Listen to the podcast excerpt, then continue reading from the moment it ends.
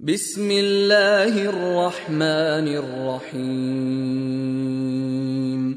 إذا زلزلت الأرض زلزالها وأخرجت الأرض أثقالها وقال الإنسان ما لها يومئذ تحدث أخبارها بأن ربك أوحى لها يومئذ يصدر الناس أشتاتا ليروا أعمالهم فمن يعمل مثقال ذرة خيرا يره ومن يعمل مثقال ذرة شرا يره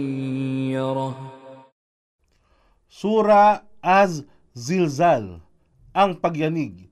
Sa ngalan ng ala, ang mahabagin, ang maawain.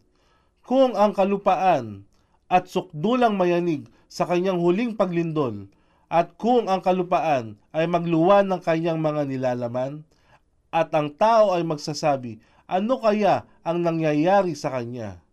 Sa araw na yaon, ipahahayag nito ang kanyang kaalaman. Si Imam Ahmad at Tirmidhi at Abu Abdul Rahman an-Nasai ay nagsulat na lahat tungkol sa isang hadith mula kay Abu Huraira.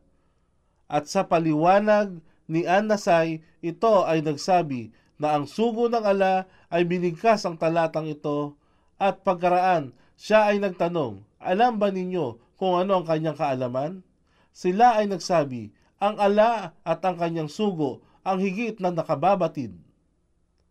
At sinabi ng sugo ng ala, Katotohanan, ang kaalaman nito ay tungkol sa pagsaksi laban sa bawat lalaki at babae. Kung ano ang kanilang ginawa sa balat ng lupa, ito ay magsasabi ng si ganito o si ganoon ay, kaya ito ang kahulugan ng kanyang kaalaman. Sapagkat ang iyong Rab ay magbibigay utos sa kanya upang ito ay magkaroon ng kakayahang magsalita. Ayon kay Ikrima, sinabi ni Ibn Abbas na ang Panginoon, ala, ay magsasabi o maguutos sa kalupaan na, Magsalita ka kaya?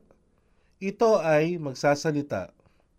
At Tabari, versikulo 24, kapitulo 548. Sa araw na yaon, ang sangkatauhan ay magsisihangos sa hiwa-hiwalay na pangkat upang ipakita sa kanila ang kanilang mga gawa. Kaya't sino man ang gumawa ng katiting na timbang ng kabutihan, ito ay tiyak na kanyang matutunghayan. Sa Sahih Bukhari, itinala ayon kay Adi na ang sugo ng ala ay nagsabi, matakot sa apoy. Kahit sa pamamagitan lamang ng kalahating bahagi ng datiles ay magkawang gawa at kahit man lang sa pamamagitan ng isang mabuting salita. At maging sa Sahih Muslim, siya, Adi, ay nagsalaysay mula sa sugo ng ala na nagsabi, Huwag maliitin ang anumang gawang kabutihan, kahit man ito ay pagbibigay ng inuming tubig sa lalagyan ng sino mang umahanap ng maiinuman, o kaya ang pagtanggap sa iyong kapatid na may kaaya-ayang ngiti sa muka. Sahih Muslim, Volume 4, Hadith bilang 2026. At sino man ang gumawa ng katiting na timbang ng kasamaan, ito ay tiyak na kanya matutunghayan.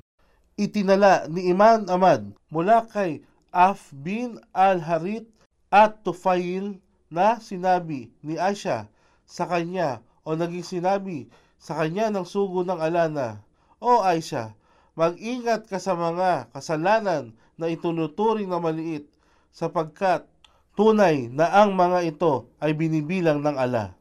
Amad, versikulo 6, kapitulo 151.